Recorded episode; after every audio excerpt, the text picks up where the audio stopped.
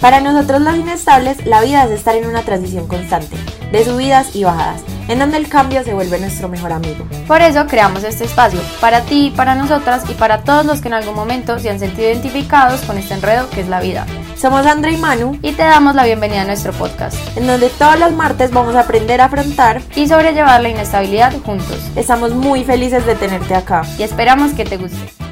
Hello, ¿cómo están? Bienvenidos otra vez a nuestro último episodio del año. Del año. Ya llevamos ocho episodios desde que empezó toda esta travesía y hoy les traemos una invitada súper especial para nuestro súper especial de fin de año, que es el episodio más top y el más esperado que queremos hacer desde que pensamos que queríamos hacer un podcast. Entonces, nada, ahí les dejamos con Cami. Les presentamos Hello, a Cami. ¡Qué emoción! Bueno, me llamo Camila Uribe, estoy súper contenta de estar en el podcast. Eh, estoy estudiando Derecho, voy para quinto y sexto semestre porque me cambié de universidad, pero eso seguramente lo voy a contar más adelante. Y tengo 21 años, Se llenó el podcast de mona abogados. de Medellín. Qué cosita. ahogadas, sí.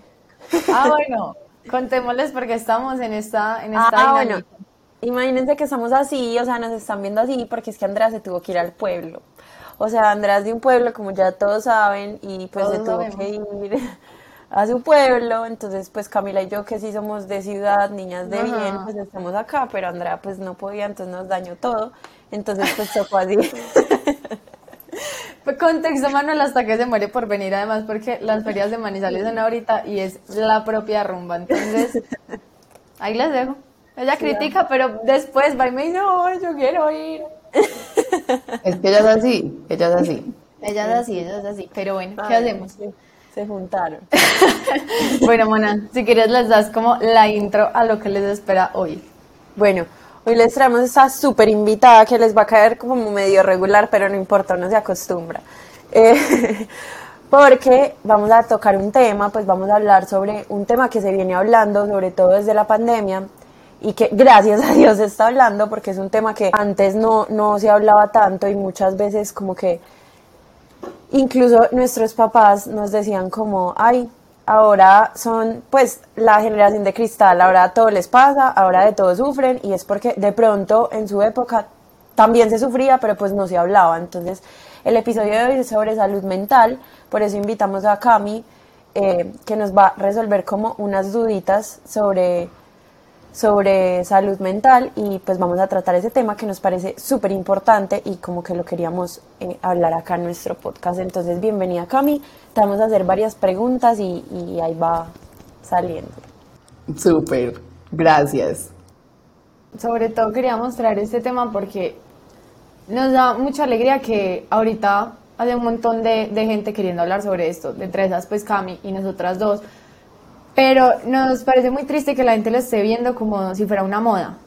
Pues como, ay, no es que ahorita todo el mundo tiene eso, y no, pues la verdad no es una moda, es algo que de verdad ya como que tomó la importancia que desde hace muchos años debía tomar, pues de que no simplemente es la salud física, sino que uno también debe tener un, un equilibrio con la salud mental y tener enfermedades como cualquier otra parte del cuerpo, o sea, como que no hay que, por qué tenerle un tabú o Pues como un estigma, es como un estigma social que hay sobre ese tema.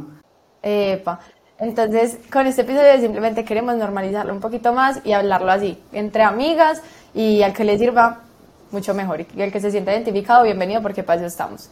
Entonces, Cami, cuéntanos un poquito por qué te gusta hablar de este tema, o sea, qué tiene de especial en ti que consideras que eres la persona por la Si cual quieres- decidimos traer acá. Si quieres puedes empezar contándonos un poquito tu historia o tu recorrido con la salud mental, si quieres, como... De una. Bueno, eh, yo sufro de ansiedad y pues desde muy chiquita hay pues como diferentes episodios de mi vida me llevaron a que se desatara la ansiedad en mí.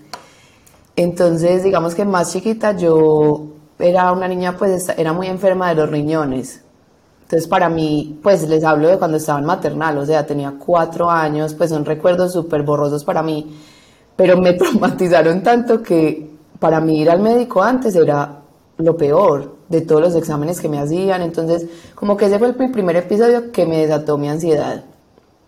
Eh, obviamente yo no me acuerdo muy bien de eso, pero sí me acuerdo eh, que iba donde mi psicóloga, pues donde una psicóloga, y ese nunca fue un tema en mi casa como extraño. Pues mis papás siempre, Cami necesita ayuda, la llevamos donde una psicóloga. Y para mí nunca fue como nada raro, pues normal. Y cuando estuve en la adolescencia, en esa época tan cruel, La del moco. eh, Ave María. Gas. También volví donde, donde la misma psicóloga que, que iba chiquita y, y bueno, pues como que eh, hasta ahí fui donde el psicólogo, pues como que nunca había vuelto, pero eso para mí siempre fue un tema súper tranqui, pues nunca fue como, ay, va donde el psicólogo, cero, porque yo iba. Entonces era como algo para mí súper normal. Ya cuando, ahorita que en, la introducción les dije que iba a hablar un poquito de, de la universidad, yo me fui a estudiar a Bogotá. Eh, era mi sueño, pues, desde que estaba como en octavo, irme a estudiar Derecho a Bogotá. Y un sueño que se derrumbó cuando llegué. Porque me dio muy duro, me dio muy duro. Y eso fue en el año, yo me gradué en el 2019 a mitad de año, pero empecé a estudiar en el 2020. Entonces yo llegué a Bogotá, o sea, me dio muy duro el cambio de universidad, eh, de colegio a universidad, perdón.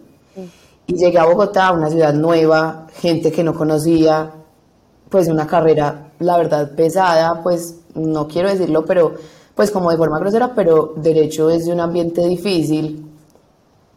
Y fue un, un baldado de agua, de agua fría, o sea, yo literal era la persona más infeliz, me sentía súper fracasada, porque yo literal llevaba una semana y yo dije, a mí esto no me gustó, o sea, yo no me voy a quedar aquí, yo no soy capaz, y me tenía que quedar todo ese año entero, porque mis papás me dijeron, si tú en algún momento no te gusta, te puedes devolver, pero te tienes que quedar todo el año porque tenía el arriendo del apartamento para el año.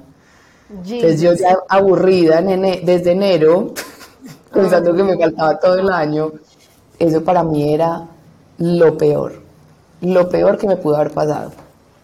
Entonces llegó la pandemia, me pude venir a Medellín, terminé mi año virtual en, en la universidad de, pues, en la que estaba en Bogotá, pero empecé, o sea, ya estaba mal, estaba, estaba mal, estaba muy ansiosa, lloraba todos los días.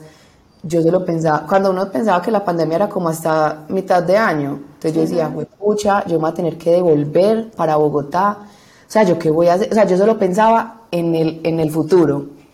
Yo no vivía el hoy. Entonces, mi tía de, le dijo a mi mamá como, yo creo que Cami, pues sería bueno que, que vaya donde una psicóloga, yo tengo unas, pues que adoro, la conozco, en fin. Entonces yo, se llama María Jimena, la amo. y ella, pues ya hablamos un día por teléfono y yo me acuerdo que yo literal, o sea, eso fue por videollamada, y yo literal no hacía sino llorar. Y yo, ella me dijo, bueno, cuéntame por qué, y yo, es que, y empecé a llorar de una, y yo, Como, como cuando uno tiene una cosa ahí en el Un pecho. Sí. No, no, horrible. Y era como, o sea, fueron muchas cosas, era como, me quería devolver, pero me daba pena, o sea, me sentía literal una fracasada, una fra completa fracasada. Yo decía, se fue pucha, ¿será que a mí no me gusta esta carrera? Pero yo decía, ya me voy a volver de universidad, de ciudad, y me voy a cambiar de carrera, pobre mis papás, se van a importar.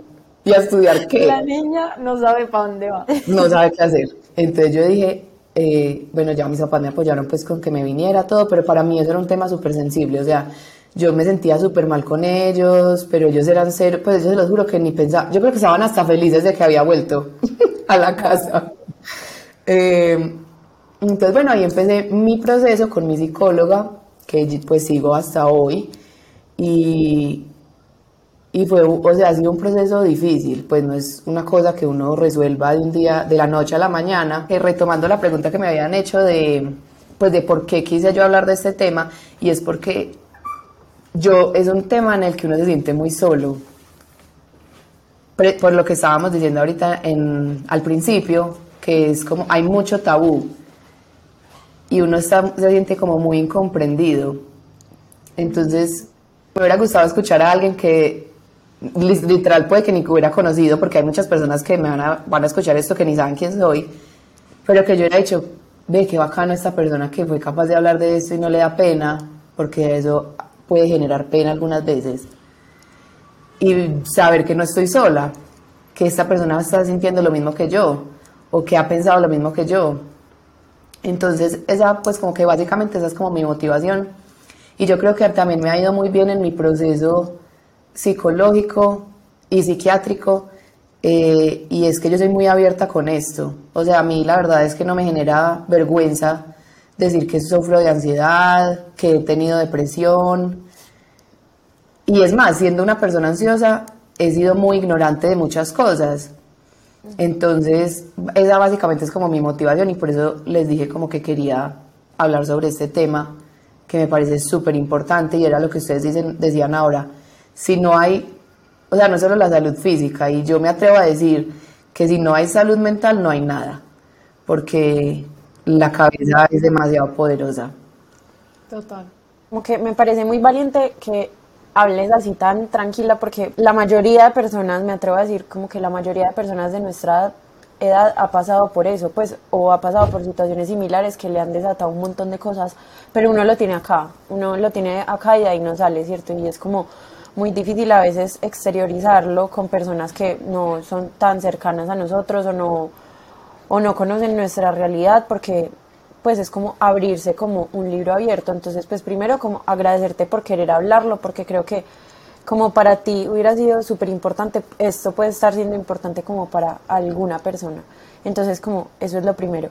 Y lo segundo es que, como te estabas diciendo, el cuerpo se conecta demasiado con la mente, ¿cierto? Entonces muchas veces cuando nosotros estamos enfermos de algo físicamente puede ser que venga de algo interno, ¿cierto? Mentalmente.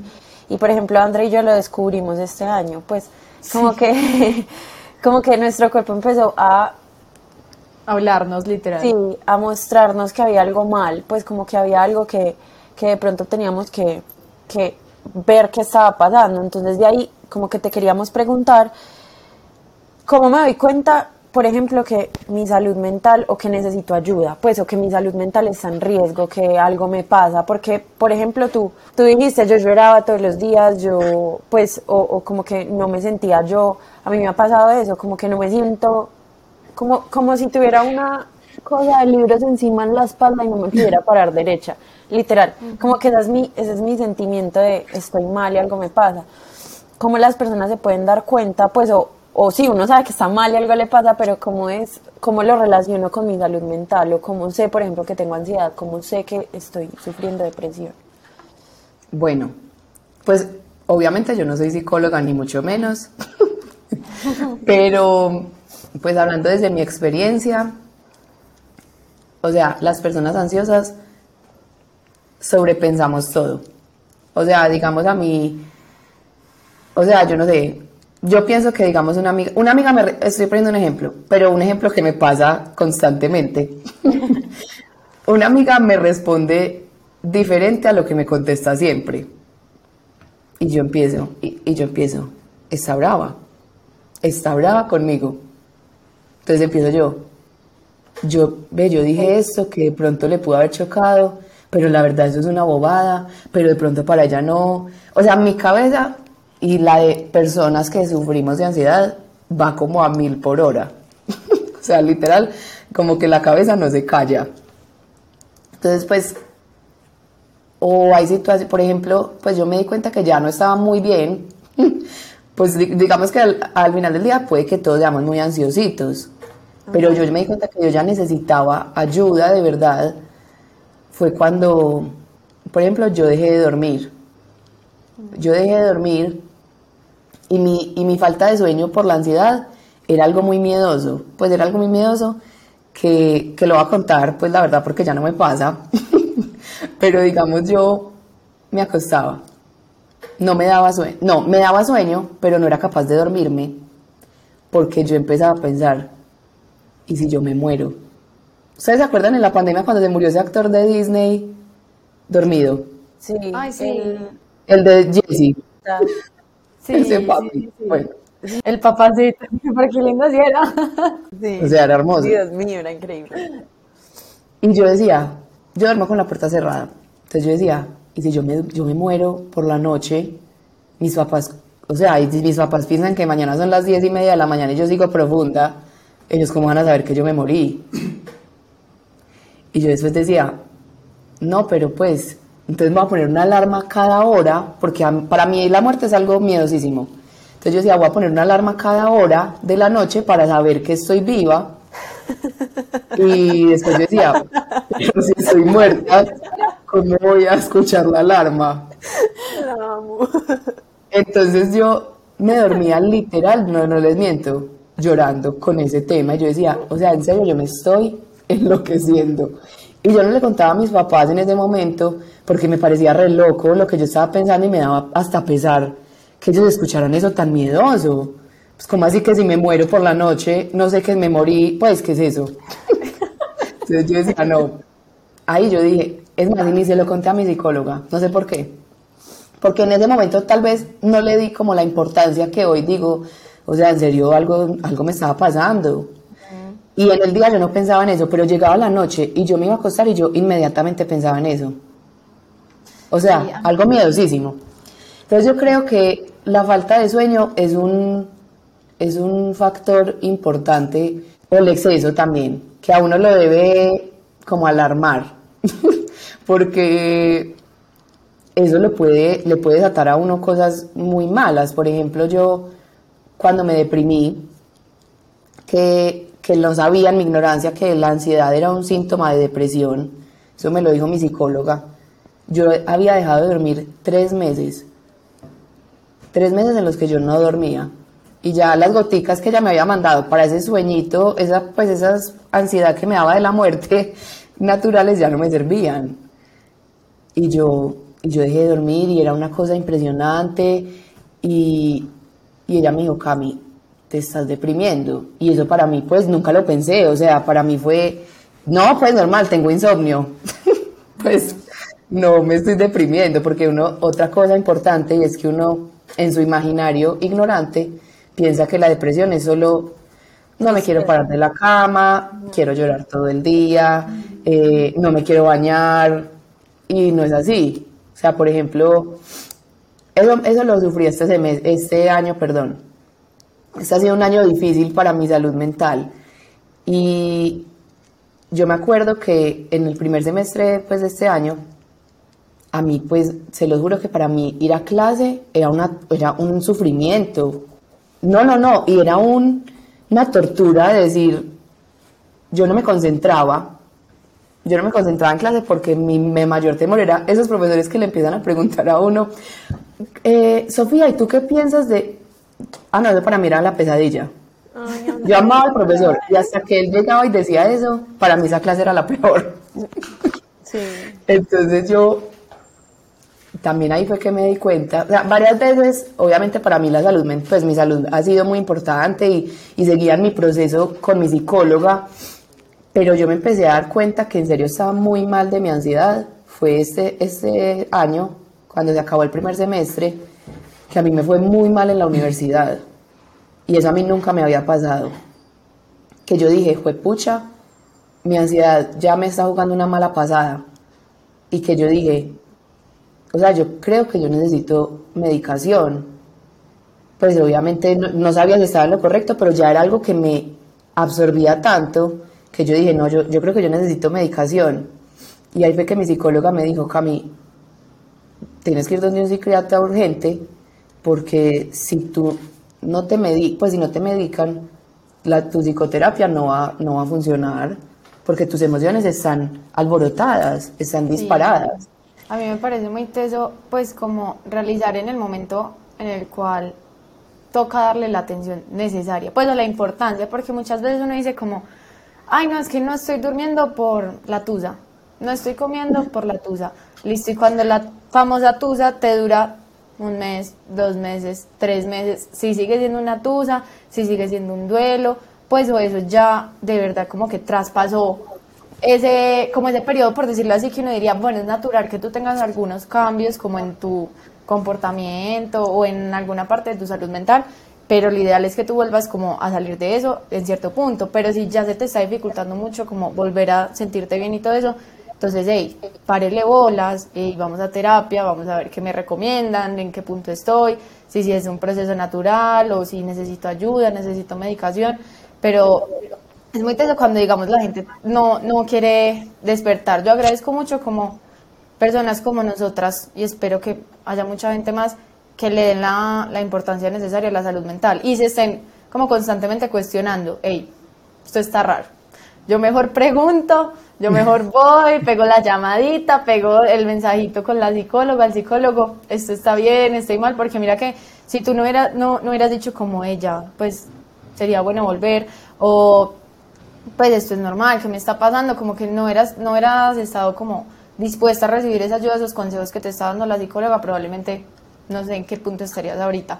Y me entristece mucho como ver mucha gente así como que no cree en eso y no, no se dan la oportunidad de recibir ayuda, pues o algún consejo de algún profesional, que me parece muy importante. y más que es como decía André, pues como que uno no esconde mucho sus sentimientos, como o los normaliza mucho por miedo a que sea algo más grande, ¿cierto? Entonces, por ejemplo, eh, estoy muy triste porque me pasó esto en mi vida, o perdí una materia, o se fue, o ya no tengo esta amiga, ¿cierto? Y listo, al principio puede ser esa tristeza circunstancial, pero pues como tú decías, hay cosas que desatan otras cosas y esas cosas otras cosas y eso se puede volver gigante aunque haya sido un problema así. ¿Por qué? Porque puede que nuestra mente le, le pase algo haya un descontrol químico que nosotros no sabemos que está pasando, ¿cierto? Y si siempre normalizamos eso, pues se va a quedar en, ay, es que sí me ha dado muy duro esto, y ya, ¿cierto? Y, entonces, yo sé que hay personas que no creen en los psicólogos y, y de ahí se desata otra pregunta, pero pues, como un psicólogo, ¿para qué está creado? Está creado para eso, pues ellos estudian eso y, y, no tiene nada de malo, pues como que no sé por qué no creer en los psicólogos, sería como no creer en un médico o no creer en un, en un abogado o no creer en un veterinario, ¿cierto? Mi perrito se enfermó, ay no, yo no creo en los veterinarios, los veterinarios, pues sí me entiendes, o sea, yo lo veo así y perdón si hay alguien que nos está escuchando y como que dice, pues yo no creo en los psicólogos, porque es algo súper normal, mis papás no creían en los psicólogos, ¿cierto? Y hasta que llegó un punto en que yo les dije, es que no puedo más o sea, entiendan que es que no es algo que ustedes me puedan ayudar, no es algo que mis amigas me pueden ayudar, no es algo que mis profesores o cualquier persona super crack me pueda ayudar. No puedo más. O sea, yo necesito que alguien al menos me diga qué está pasando, porque tiene de malo. Yo conozco un amigo que, pues, se preguntó como nosotros, como ah, es que siento esto, será ansiedad o qué me pasa. Fue donde un psiquiatra, el psiquiatra le dijo, no, no tienes ansiedad, tienes estrés normal de una persona que genera pues como ciertos, ciertos comportamientos característicos de estrés normal. Simplemente relájate, no es ansiedad, entonces no todo, o sea, uno también tiene el tabú, ay, me tiemblan las manos o tengo miedo, el dolorcito en el estómago por, por un examen, entonces ya tengo ansiedad. No, pues como que también hay mucho tabú sobre que eso, que no es una cosa y es lo mismo, uno puede ir al médico por un dolor de estómago y una persona puede tener apendicitis y la otra un simple dolor de estómago normal, ¿cierto? Entonces como que eso es tú con tu salud y tu, tu profesional, el que quieras, pues si quieres ir donde un bioenergético, ve donde un bioenergético, o sea, como que tú, tú verás qué haces para tratar eso, pero no lo normalices. Entonces, Total. Entonces de ahí viene otra pregunta, Cami, es como, ¿cuándo saber, cuándo pedir esa ayuda? Pues como esa ayuda profesional, porque uno tiene las amigas, ya Andrea sabe yo qué sentimientos tengo casi cada hora de mi vida. ya me puedo ayudar en lo que pueda, ¿cierto? Pero cómo sé yo que Andrea, pues esto va a sonar horrible, pero Andrea no me basta, porque, porque necesito más ayuda, porque necesito alguien como que, que me explique qué me está pasando, porque ni yo entiendo cuándo saber eso. Bueno, pues en mi experiencia fue, pues básicamente lo que les dije ahorita, fue yo creo que un, fue la gota, que rebasó, la gota que rebasó el vaso fue cuando me fui para Bogotá, que me empezaron a pasar un montón de cosas que tal vez yo inconscientemente ocultaba de mí. O sea, a mí la gente me conoce en la calle y no, le, no me cree de verdad que a mí me da pánico escénico hablar en clase. o sea, a mí me dicen, yo no te creo. Y yo se lo juro, o sea, para mí es lo peor. Eh, entonces ahí me di cuenta que yo era una persona muy insegura. Y que me daba mucha pena participar en clase porque me daba pena que pensaran que era bruta o me hacían una pregunta y yo decía, todo el mundo va a pensar que yo soy una boba. O sea, eran muchas cosas que yo creo que también en el colegio me pasaron y que yo quería empezar desde cero y me di cuenta que, de, que es que no era así, que no era empezar desde, ah, en la universidad nadie me conoce y chao, esto se fue. No, o sea, yo literal le dije un día a mi mamá, mami, yo soy muy segura en unas cosas, pero yo tengo muchas inseguridades. Y yo, y yo le dije, o sea, yo quiero saber, yo por qué, pues esto que, porque me, me está afectando tanto, pues esto no es normal que, o sea, no es solamente que me dé pena hablar en clase, hay un trasfondo a eso. Y yo creo que es ahí cuando uno necesita una ayuda de decir, ¿por qué estoy actuando de tal manera? O hay mucha gente que simplemente va al psicólogo porque tiene un problema, como hice yo. Pues yo tenía el problema de no sé qué hacer con mi vida, me quiero ir de Bogotá, pero no sé si es por eso o no sé qué, es. Y eh, cuando uno empieza su psicoterapia, se da cuenta que de verdad hay demasiadas cosas de, del el interior de uno que uno ni siquiera conoce o que sabía que eso influía en lo que me está pasando hoy. Yo sé, yo estoy de acuerdo y hay muchas personas que no creen en, el, los psicólogos, pero yo soy de las personas que dice, todo el mundo debería ir donde un psicólogo, no porque sufra de, de, de salud mental, porque sea ansioso, porque sea depresivo, no, simplemente porque hay cosas, es lo que tú decías, Manu, a uno las amigas, la familia, a veces no le basta, porque son personas que no te, o sea, no te pueden dar el consejo o las herramientas que tú necesitas para atacar el problema que tú estás teniendo, porque es que los, los amigos lo aconsejan a uno, la familia también, lo apoyan, pero los psicólogos le dan herramientas a uno para uno salir de ahí. una, una, respiración te ayuda a, a tranquilizarte eh, entender por qué esta cosa de mi infancia me llevó a actuar a, pues a lo que soy hoy. O sea, son cosas tan mínimas que lo ayudan a uno a crecer demasiado y a decir, fue pucha, yo tengo que cambiar esto, esto que yo soy es porque, no sé, de pronto me falta amor propio, que digamos en mi caso me, me pasaba, o me falta autocompasión, que también en mi caso me pasaba. Entonces son como ciertas cosas que yo pienso que a uno ya le dicen como, este problema tú solo no lo resuelves. Así uno que uno piensa que también es el rey del universo, pues que solo puede con todo. Y, y yo creo que, y yo se lo digo mucho a, a amigas, amigos, que les digo, si tú estás reconociendo que estás teniendo un problema con esto, ese es el paso más grande que has podido dar, porque es el primer paso para decir, quiero mejorar en esto identifico mi problema y quiero salir adelante. Yo creo que eso es lo más importante y es, en mi caso, lo que me llevó a decir, necesito ayuda. Cami, oh, me parece muy, muy teso y estoy muy de acuerdo en que tú dices que todo el mundo debería ir a terapia. Y ahorita que estaba, que estaba contando como que tuvo un amigo que fue de manera preventiva, me encanta. O sea, digamos, aquí a quien le ha dicho, no, es que no todos deberíamos ir donde el odontólogo. No va donde el odontólogo así tenga caries, no tenga caries, pues uno porque siempre tiene que esperar a como llenarse de problemas para ir a abordar la situación, porque no se puede ir a un psicólogo de forma preventiva. Pues, digamos, es de las que considero que deberían ponernos en el colegio como ir a terapia a todos, porque ahorita en esta generación nos estamos dando cuenta de que muchos de los problemas con los que cargamos vienen de nuestra infancia. Entonces, imagínense los adultos funcionales que podríamos llegar a ser si esos problemas se resolvieran en el momento que están pasando, o sea, cuando uno está chiquito y no ahorita como tan grande. A Total. Mí, a mí una vez una psicóloga me explicó, yo estoy en un proceso, y esto también lo quería compartir porque a veces pasa, yo estoy en un proceso que no he podido encontrar una psicóloga con la que me sienta bien, ¿cierto? Y es normal, un psicólogo es también como pues como uno consigue amigos y hay gente con la que no conecta y está bien, ¿cierto? Entonces, pues a mí me ha pasado que yo he ido donde varios psicólogos ya y no conecto, simplemente yo digo como yo, pues esto no me sirve, entonces pues estoy en la búsqueda porque no quiero parar, pero pues como que me, pasa eso y lo quería compartir porque es normal, ¿cierto? Y eh, una vez una psicóloga, una de esas, me enseñó que uno también carga con traumas de sus ancestros, incluso de, de gente que ni siquiera conoció. O sea, imagínense eso, como que de generación en generación se pasan tantas cadenas y tantos, como tantos traumas por el sistema nervioso que uno absorbe y uno ni siquiera sabe que tiene.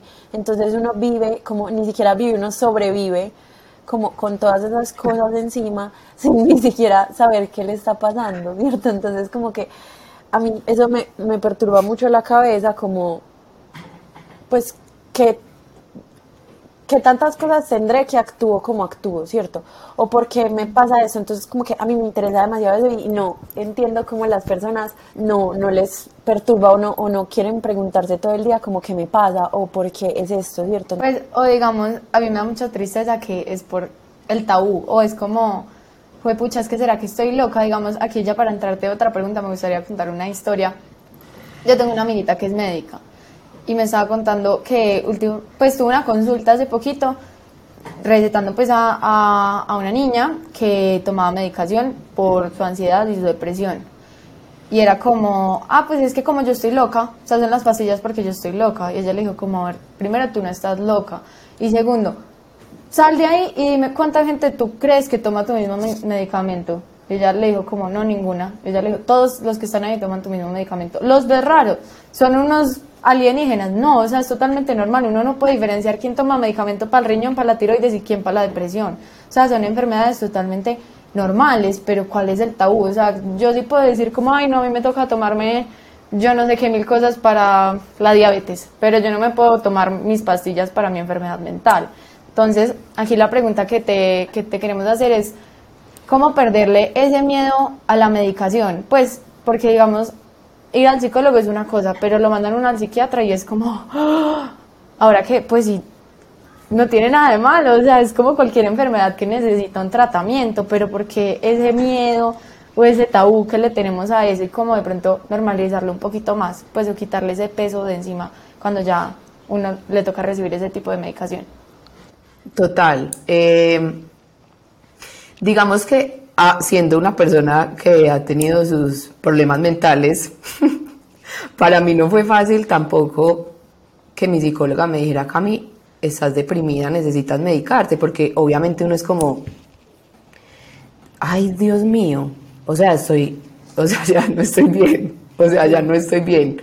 Pero yo lo, yo lo tomé con mucha tranquilidad y yo creo que lo más importante de, de uno, pues quitarle ese tabú y aceptar que necesita medicación está básicamente, André, en lo que tú dijiste. En, a mí, básicamente así me lo explicaba mi psiquiatra. Si uno tiene dolor de cabeza, ¿qué hace? Se toma un Dolex. Si uno tiene vómito, pues no sé, o, no sé qué, se toma un pedialite, pues no sé. O sea, ¿me entienden? Y yo le decía, total. Yo le decía, total.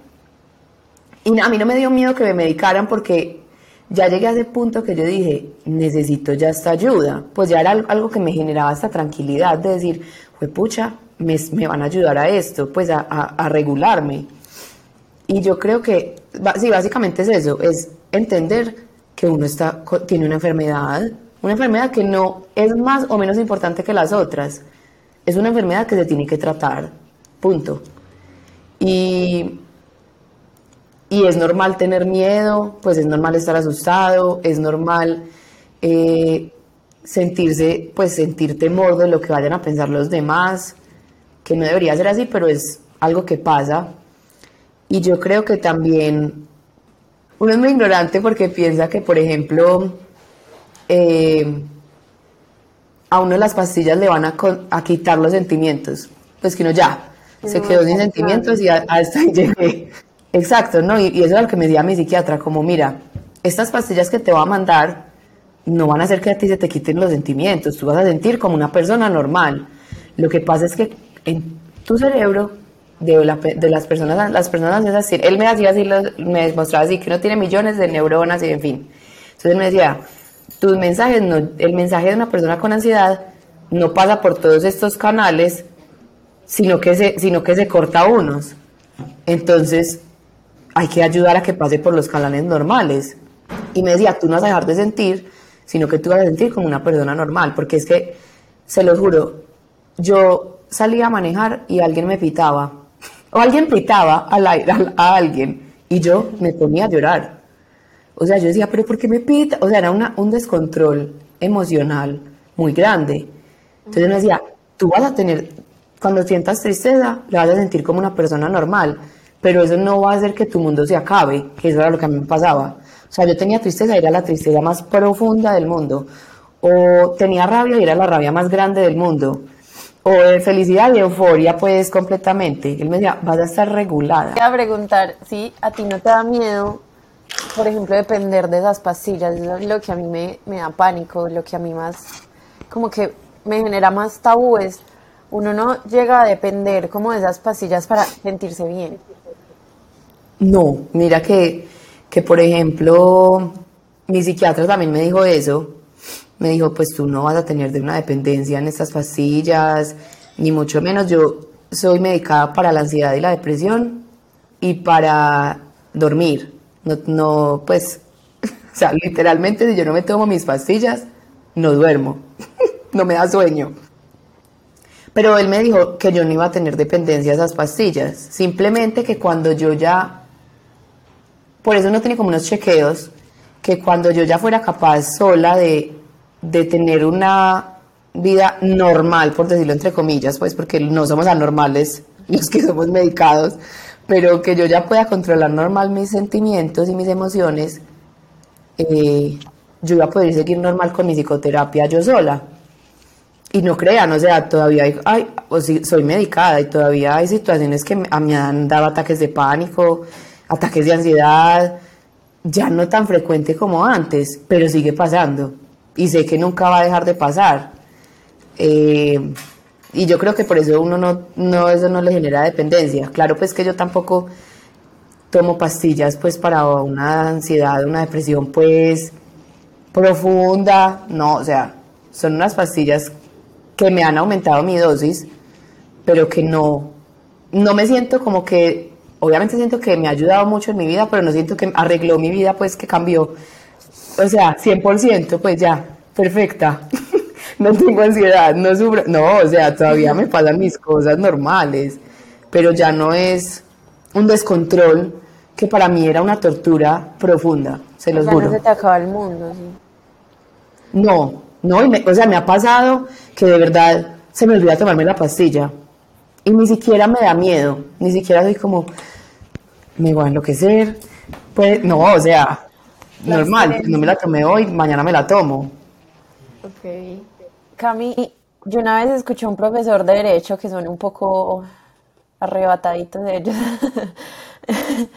eh, que dijo que ya los jóvenes estábamos utilizando la salud mental como excusa para victimizarnos, ¿cierto?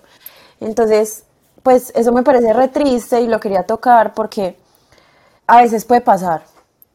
La mayoría de veces no, y yo digo, yo prefiero pecar por exceso que por defecto, o sea, yo prefiero pecar por creerle a todo el mundo, así sea mentira de unos que digan, eh, no puedo hacer, no puedo cumplir con esa obligación porque mi salud mental está en juego, porque estoy malo, porque estoy triste, porque me pasa esto, que ver a todo el mundo como si se estuvieran victimizando. Entonces, yo prefiero eso, como pecar, o, o preferiría que las personas, sobre todo los adultos, los profesores, los, pues nuestros papás, pecaran más por exceso que por defecto. O sea, escoger creer y no dudar de todo el mundo, así sea mentira, porque obviamente pasa que hay personas que dicen como, ay, tengo este examen mañana y pues no lo quiero hacer, voy a decir que tengo ansiedad, ¿cierto? Pues o voy a decir que, que pasó esto, pues que se me enfermó al- alguna persona y estoy muy triste y pues eso cada cual en su conciencia, pero yo como que decido creerle a todo el mundo, yo, yo preferiría como que un profesor, y ojalá esto lo escuché en la universidad en algún momento, yo preferiría que los profesores de la universidad les digan eso, o sea, créanle a todo el mundo, créanle a todo el mundo, porque es mejor pecar por exceso que por defecto, es mejor proteger a la mayoría de personas y a las personas que sí lo sufren que, que a las que se lo están inventando, o sea, y que tampoco está mal uno sentir, por ejemplo, yo a veces, yo soy muy ansiosa para los exámenes, ¿cierto? Pero demasiado, que no como, o sea, como que no, no soy capaz, no como en todo el día, así lo tenga a las 6 de la, de la tarde.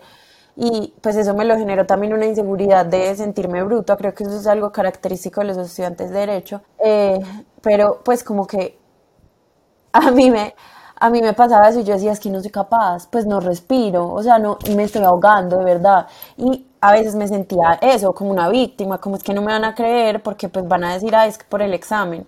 Pero preferí como siempre decirlo. Si yo siento que no puedo, no puedo, es que no, no puedo, ¿qué hago?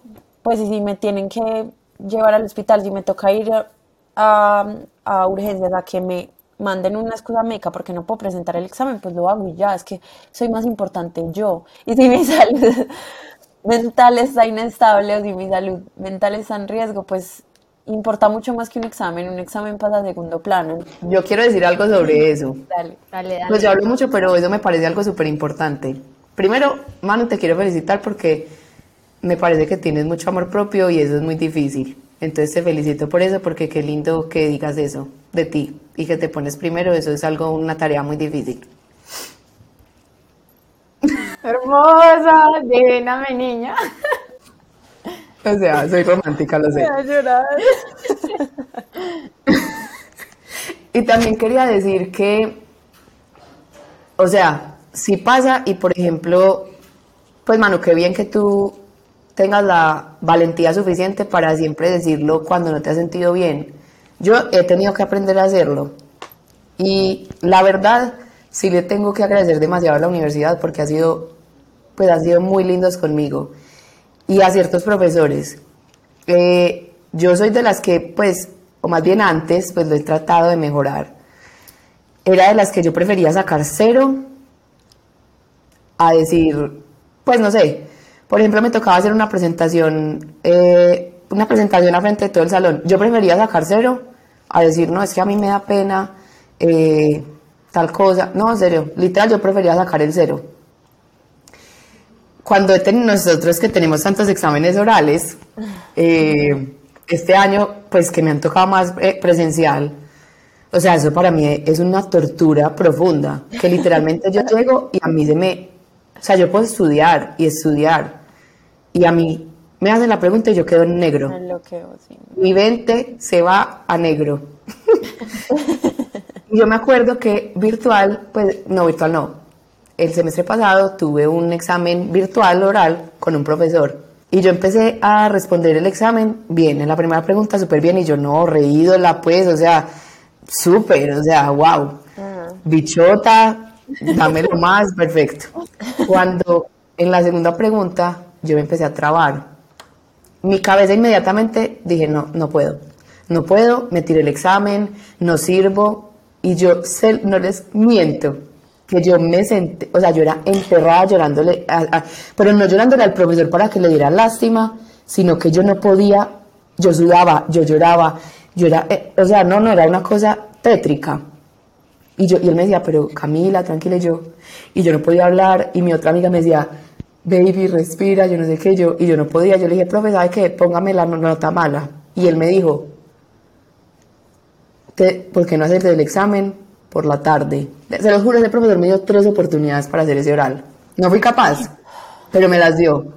Y me dijo que podíamos hablar de lo que me pasara. Y yo le decía, profe, por favor, no vaya a pensar que yo estoy usando esto como una excusa porque ahí viene el mismo tabú que uno tiene con, e, con sufrir de una enfermedad mental y uno dice, pucha, o sea, la gente no, la gente va a pensar que yo uso esto de excusa todos los días de mi vida, que me, que pues a mí odio producir lástima y me daba pena también que el profesor pensara que yo le estaba contando para que me diera una oportunidad que nada que ver, yo prefería irme con mi cero, literal, y él me dijo, yo te voy la oportunidad, ni siquiera por esas razones, que eso también es, o sea, mi mensaje va a esto. Los profesores le pueden dar a uno otra oportunidad o entenderlo, ni siquiera porque uno le diga, oye, sí, yo sufro de, de ansiedad, sino porque lo pueden ver a uno como un estudiante juicioso, buen estudiante. El profesor me dijo eso, me dijo, si yo no supiera que tú vas a todas mis clases de 6 de la mañana, eres juiciosa, y yo te veo que pones atención, te lo juro que yo no te daría esa oportunidad. Y yo le seguía llorando, y yo, profe, pues a mí me daba pena, y yo le seguía llorando porque me pareció hermoso. Y esa es como la invitación que sigo a lo que dijo Manu, que es, uno no debe sentir pena de lo que uno es y de lo que uno está pasando. Eh, uno se puede sentir muy incomprendido porque yo me he sentido incomprendida por mis amigas, por mi familia que es hermosa, pero es normal porque nadie sabe cómo lo que uno está sintiendo. Pero uno nunca debe tener miedo a decir, esta soy yo, sufro de eso, el que lo quiera aceptar bien, el que me quiera entender bien y el que no también, porque al final del día yo soy quien está trabajando por salir adelante. Entonces, ese era el fin de mi mensaje romántico. No, Cami, mejor dicho, solo agradecerte. Pues la verdad me parece muy valiente todo lo que estás haciendo, lo admiro. Yo soy muy fan como, como de agarrarse de esa valentía como en el momento en el que yo estaba pasando por algo difícil me hubiera encantado que alguien me contara que también estuvo ahí. Y en ese momento tú estás siendo esa persona para un montón de personitas que necesitaban a alguien así. Entonces, siéntete orgullosa de eso. Qué episodio tan lindo, me encantó. De verdad, mil y mil gracias por venir acá y compartir todas tus experiencias y todos esos mensajes románticos, como les dices tú. Eh, yo quedé muy contenta. No sé, Manu, ¿qué más me quiera decir? También, nunca a mí. Yo quiero hacer como una segunda parte, después miramos, eh, porque siento que es un tema súper, pues como como que tiene tantas perspectivas, pues como que hay mucho donde hablar, no solo cuando uno lo sufre, sino cuando otra persona lo sufre y cómo la acompaña, ¿cierto? Entonces como que creo que quedan muchas cosas por hablar, pero pues para que no se haga como tan eterno podemos hacer una parte 2 después. Entonces te queríamos... Estoy lista. Amigos que escuchan Inestables, por favor, comenten, no sé en dónde, que quieren segunda parte con Camiú. Así, aquí abajito. Así, aquí abajito, comenten. Aquí abajo. Les vamos a dejar en cuenta. Caja de preguntas. Sí. La vamos a hacer. Sí, Me encanta, niñas, gracias. Muchísimas gracias por aceptar la invitación. Eh, eres súper bienvenida este como Inestables, como que de esto se trata, Inestables, entonces como que quedé demasiado contenta y esperamos que a todo el mundo le haya gustado. Eh, este es el último episodio del año, entonces de verdad esperamos que les haya gustado todo lo que llevamos hasta ahora. Nos despedimos con una súper invitada, nos vemos el otro año. Eh, Ay, niñas, mil gracias. En serio, estoy súper feliz por haber estado en Inestables Podcast. Una inestable más. Eso, me encantó. Y así cerramos el año. Fue un placer. Muchas gracias por todos los amigos.